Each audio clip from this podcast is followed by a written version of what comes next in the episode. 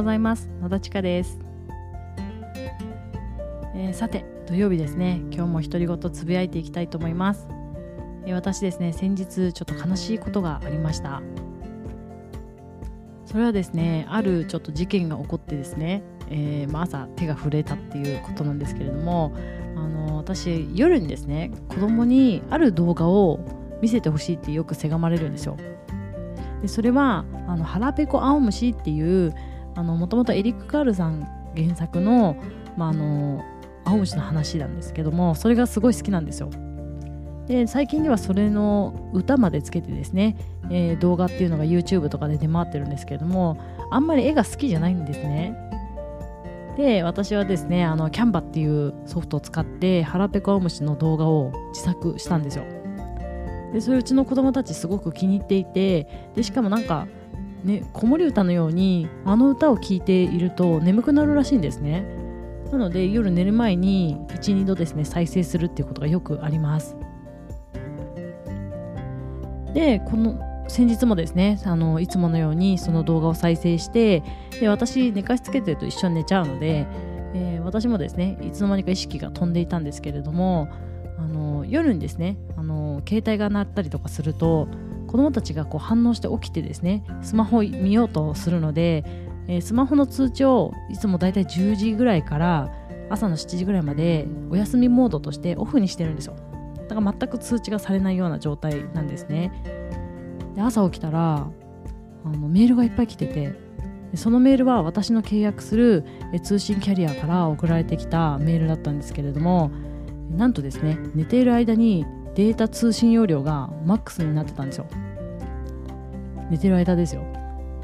で私 手が震えてですねえ何が起こったのと思ったんですけれども私ですね普段会社でも自宅でも w i f i 接続なのであのモバイルデータ通信ってほとんど使わないんですよ。なのでいつも料金をですねあの段階的に上がるように設定していてそれでも最低額にいつも収まってたんですね。で使った分だけ料金が上がっていくって感じなんですけれども、まあ、上がったことなかったんですよ。そここ本当1年ぐらいはそういうことがなかったんですけれども、えー、なんとですね1日というか1時間半ぐらいですね一気にマックスに達してしまったんですね。